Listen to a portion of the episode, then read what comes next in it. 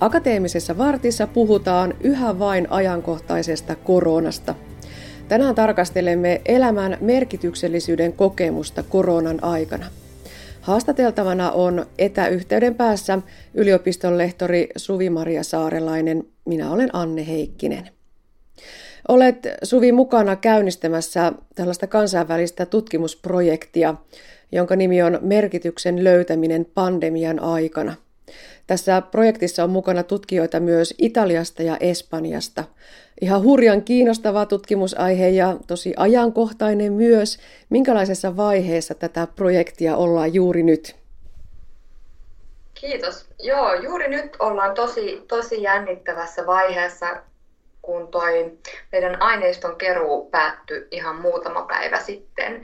Ja itse asiassa tässä vielä sitten viime metreillä mukaan lähti tutkimustiimi myös Puolasta. Eli meillä on tiimejä nyt sitten Suomi, Puola, Italia ja Espanja. Ja sitten kun meillä oli kyselyt näiden maiden kielillä plus englanniksi, niin nyt ollaan sitten nähty, että ollaan saatu vastauksia aika paljon myös Hollanti-Saksa-alueelta. Ja sitten jotenkin kysely sosiaalisen median kautta on kiirinyt myös Etelä-Afrikkaan ja Yhdysvaltoihin, että, että sillä tavalla ihan haus, hauska vaihe nyt on menossa. Nyt, nyt aletaan pikkuhiljaa katsoa, että mitä sieltä määrällisestä aineistosta, aineistosta sitten oikeasti löytyy. Suomessa, Espanjassa, Italiassa ja varmasti myös siellä Puolassa niin ollaan tämän koronan suhteen hyvin erilaisissa tilanteissa. Se varmaan tuo semmoiset omat mausteensa tähän tutkimukseen. No kyllä joo, ihan varmasti ja ainakin se oma, oma näppituntuma nyt on, että tai se on jotenkin tässä edellisten kuukausien aikanakin välittynyt se, että miten hyvä meillä täällä Suomessa on olla.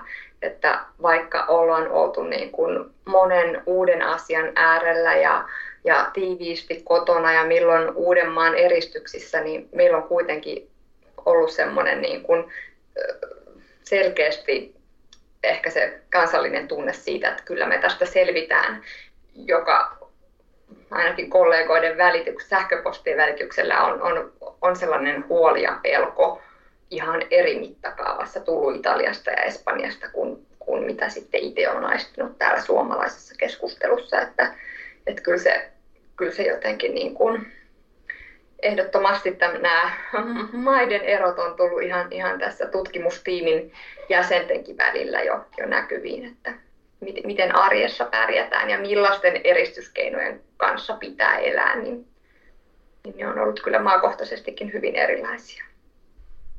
Tässä hankkeessa siis tarkastellaan elämän merkityksellisyyden kokemusta koronan aikana. Millä tavalla sä Suvi itse määrittelisit tätä käsitettä, elämän merkityksellisyys? Mm, joo. No tämähän on niinku, äh, tavallaan se mun oma näkökulma tähän tulee aika paljon sieltä uskontopsykologiasta ja, ja niistä tutkimuksista, mutta jos lähdetään pikkusen vielä kelataan taaksepäin, niin sitten voidaan palata ihan sinne Franklin kokemuksiin, ajatuksiin siitä, että jokainen ihminen on tällainen merkityksen hakunen. Jokaisella ihmisellä on tarve kokea elämänsä merkitykselliseksi. Ja itävaltalainen uskontopsykologi Tatjana Schnell puolestaan määrittelee, että tämä merkityksellisyyden kokemus sisältää kolme eri osa-aluetta. Että meillä on jokaisella ne henkilökohtaiset elämän merkityksen lähteet, eli merkityslähteet on yksi. Sitten on, on se merkityksellisyyden kokemus, joka sitten muodostuu siitä, kun ne merkityslähteet on tasapainossa. Mutta sitten kolmas ulottuvuus on merkityksen uhka tai merkityksen kriisi. Ja sitten kun me puhutaan elämän merkityksellisyyden kokemuksesta, niin me puhutaan näistä merkityslähteistä, merkityksellisyyden kokemuksesta sekä merkityksen uhasta. Eli tämä on, tämä on se, mistä näkökulmasta mä, mä sitten tätä ää, asiaa katselen.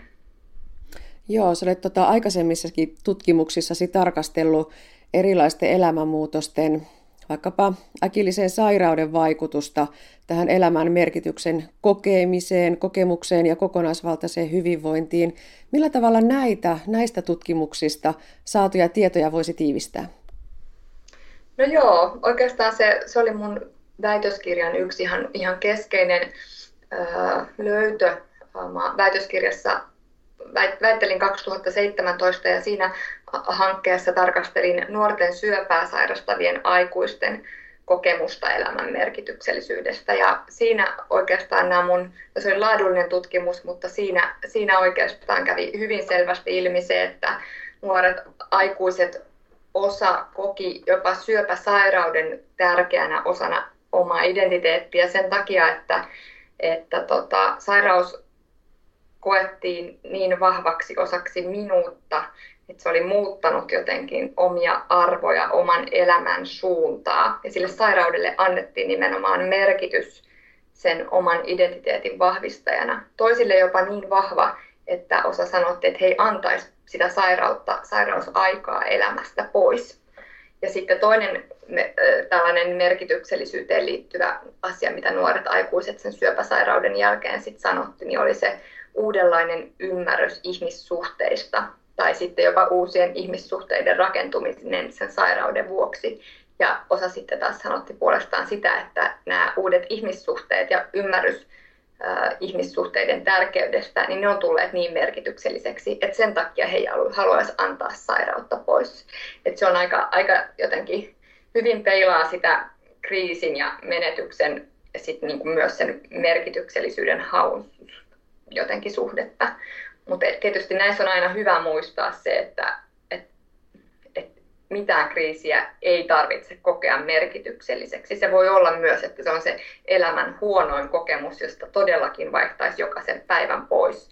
Mutta sitten kun ne merkityslähteet itsessään elpyy, niin elämä voi silti olla tosi hyvää, vaikkei se kriisi olisi merkityksellinen. Et siinä pitää olla jotenkin hirmu tarkkana, että ei anna sellaista, sellaista niin kuin kultareunasta pilveä, jos, jos ihminen sitä ei itse koe. Mutta et, et se on ehkä niin kuin hyvä tai semmoinen niin kuin keskeinen ihmisyyden piirre, että meillä on halu kokea elämä merkitykselliseksi.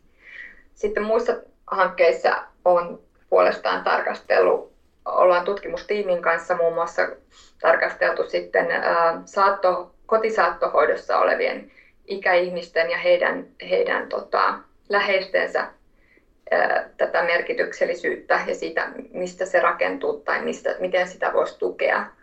Ja samoin sitten ollaan tota, tiimin kanssa katsottu kotona ikääntyvien yli 80-vuotiaiden henkilöiden kokemusta elämän merkityksellisyydestä. Ja sekä tässä saattohoitohankkeessa että sitten ikäihmisten kohdalla niin ne ihmissuhteet merkityslähteinä niin kyllä korostuu tosi vahvasti.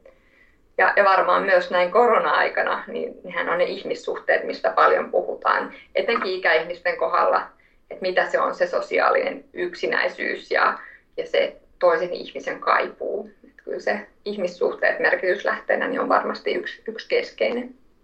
Mm. Mitä todellakin erityistä elämänhallinnan kannalta nyt tässä käsillä olevassa koronakriisissä on? Mm. No siinä varmasti elämänhallintaan vaikuttaa se, että miten, miten lähelle se koronakriisi tulee, niin se vaikuttaa, vaikuttaa tietysti hyvin paljon, että meillä on ihmisiä, jotka sairastuu vakavasti, mm, meillä on huoli läheisistä, usein etenkin nämä riskiryhmään kuuluvat on meillä mielen päällä, mutta sitten myös se, mikä siinä on niin kuin elämänhallinnan kannalta kaikille haastavaa, niin on se tulevaisuuden epävarmuus. Ja se on niin kuin sekä teoreettisesti tunnettu ilmiö että myös empiirisessä tutkimuksessa todettu ilmiö, että silloin kun meidän ne tulevaisuuden visiot ja tulevaisuuden suunnittelu on jotenkin uhattuna, niin silloin se vaikuttaa meidän kokemuksen elämän tasapainossa tästä hetkestä. Ja nythän, nythän niin kuin koetaan me tämä kriisi akuuttina tai ei, niin kyllä meillä niin kuin uutiset ja media kertoo joka päivä sitä, että tulevaisuus on nyt tosi epävarma. Ja, ja ne, ne luo sit niitä monen, monenlaisia haasteita, sekä itse koronasairauteen liittyviä, mutta myös niitä arkielämän haasteita.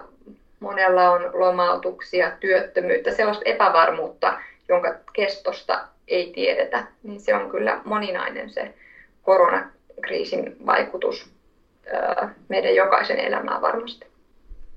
No entä minkälaisia ja toisaalta kuinka erilaisia elämänhallinnan keinoja meillä ihmisillä on? Mm.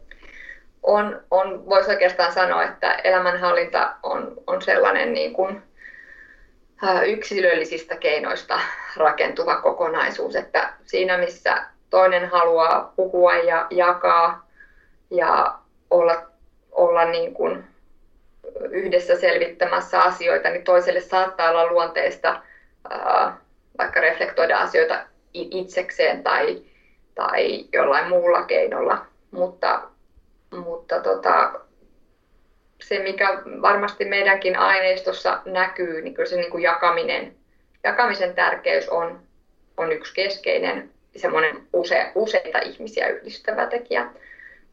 Varmasti sitten se, mikä tässä koronassa myös tulee, niin on ainakin suomalaisista, mitä on nähty nyt niin uutisissakin, se, että miten tärkeää on mennä luontoon. Sehän on suomalaisille ja skandinaaveille hyvin, hyvin tyypillinen tapa, että, että silloin kun kaikki muu otetaan pois, niin me päästään sinne luontoon ja jotenkin se semmoinen niin kuin mahdollisimman mielekkään arjen ja mielekkään tekemisen, merkityksellisen tekemisen löytäminen niin on tärkeää.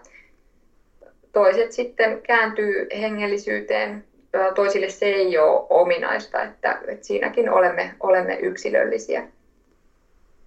Mm, olet tosiaan teologia, teologian tutkija tässä Nytkin käynnissä olevassa tutkimuksessa on tarkastelussa myös uskonnollisuuden ja hengellisyyden ilmentyminen tai ilmentymättömyys. Kuinka hurjan kiinnostavan aiheen parissa olet myöskin tästä näkökulmasta? No joo, kyllä, kyllä tota, se ehkä aiheuttaa meidän niin kuin, tutkimusaineistossa myös sellaisen näkökulman, joka meidän täytyy ottaa huomioon, että meillä on useampi teologi tiimissä mukana, jolloin kun kun tutkimuksen osallistumispyyntö on levinnyt sosiaalisessa mediassa meidän omien verkostojen kautta, niin kyllä siellä niin kuin, ää, etenkin noissa kansainvälisissä aineistossa näkyy, näkyy se, että siellä on paljon ihmisiä, jotka määrittelee itsensä uskonnolliseksi suomalaisen aineiston osuudesta, niin, niin se on tasapainoisempi se aineisto, kun meillä on selkeästi tullut tullut myös osallistujia, jotka on tullut sekä yliopistotiedotteen että, että sitten lehtijuttujen perusteella, että, että se on silleen kiva, että päästään, päästään katsomaan sitten niitä ihmisten kokemuksia, jotka määrittelee itsensä uskonnolliseksi, mutta yhtä lailla tärkeää on ymmärtää ihmisten kokemuksia, jotka määrittelee, että he ei ole uskonnollisia tai he ovat, kokevat itsensä henkiseksi tai hengelliseksi jollain muulla tavalla, mitä, mitä vaikka kirkonoppi on, niin kyllä siinä niin kuin nähdään kiinnostavia asioita. Erityisesti sitten tietysti on kiinnostavaa se, että mikä meille on yhteistä kaikille. Toisaalta myöskin se, että mitä se kertoo, niin päästään kysymykseen, että mitä, mitä on suomalaiset arvot. Sieltäkin löytyy, löytyy paljon yhteisiä piirteitä, että on kyllä hyvin kiinnostavaa. Ja sitten tietysti tiedän, että, että kirkon puolta kiinnostaa. Meillä oli myös esimerkiksi sellainen kysymys, että miten, miten oma uskonnollinen yhteisö on onnistunut nyt näihin etävälineisiin siirtymisessä, että on, onko se tuottanut iloa, niin, niin se, se niin kuin tavallaan, että myös kirkon, kirkon näkökulmasta varmasti löytyy ihan kiinnostavaa tietoa. Niin, arveletko Suvi-Maria Saarelainen, että on löydettävissä sellaisia ihmisille yhteisiä arvoja, yhteisiä merkitysjärjestelmiä? Mm. No ainakin sen verran tuota suomalaista aineistoa ihan prosenttijakaumaa on ehtinyt katsomaan, että, että se mikä sieltä tulee vahvasti, niin on sellainen altruismi kysymykseen, että kuinka, meillä oli muun muassa tämmöinen kysymys, että, että tota, kärsin mieluummin itse, kun näkisin läheisten ihmisteni kärsivän, niin kyllähän niin kuin ihan suurin osa ää, kärsisi mieluummin itse, kun näkisi kenenkään muun kärsivän. Toisaalta se on hyvin yleisinhimillinen, mutta kyllä se kertoo mun mielestä jotain semmoista myös meidän halusta, että et meidän läheiset voi hyvin.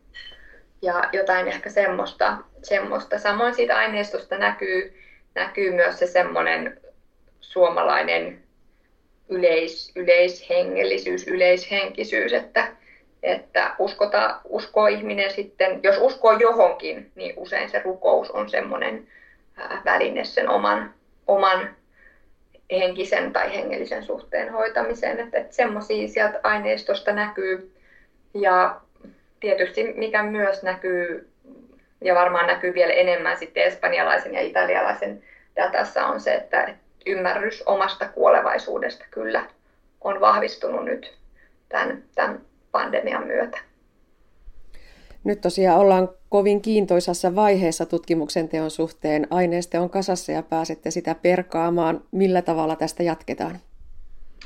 No nyt meillä on, on sellainen tilanne menossa, että ensimmäisiä, ensimmäisiä faktorianalyysejä on katsottu ja katsotaan, että miten, mitä siellä oikeasti on ja mihin suuntaan aineisto on vinoutunut ja mihin suuntaan on otanta osunut. Ja, ja tota, nyt viimeistään sitten ensi viikolla päästään vähän, vähän syvemmälle aineistossa, mutta, mutta yhteis, yhteistuumin tota, analyysejä hoidetaan, että, että meillä on, on tota, määrälliset, määrälliset menetelmät käytössä ja, ja niitä onneksi pystyy sitten hyvin, hyvin tota, tiedostoja jakamaan, vaikka ole, olemmekin tiimit, tiimit eri maissa. Mutta kyllä tässä nyt olisi tarkoituksena tässä touko, toukokuun aikana päästä jo pitkälle analyyseissä ja sitten mahdollisimman pian tietysti saada ensimmäisiä artikkeleita, artikkeleita ulos, että ensi viikolla on suunnitelmissa brainstorming aiheesta, että mistä lähdetään ensimmäisiä yhteysjulkaisuja tuottamaan ja mikä, mikä se on se hypoteesi, jota nyt, nyt sit lähdetään testaamaan. Että, tai jotakin ajatuksia tietysti on, mutta että mikä se on sitten se vähän niin kuin sofistikoituneempi hypoteesi ja, ja analyysimenetelmät, joita nyt halutaan ensimmäisenä syvällisemmin hyödyntää, niin niitä katsotaan ja toivottavasti sitten syksyllä on jo ensimmäiset tulokset. No, akateemiset julkaisuprosessit on niin, niin arvaamattomia, kuten varmasti on monelle tuttua, mutta katsotaan, että, että, että saataisiin myös sellaisia nopeita, nopeita avoimen, avoimia julkaisukanavia, niin sitten saas, voisi olla jo alkusyksystä ensimmäiset artikkelitkin ulkona, jos hyvä, hyvin saadaan e-, edettyä.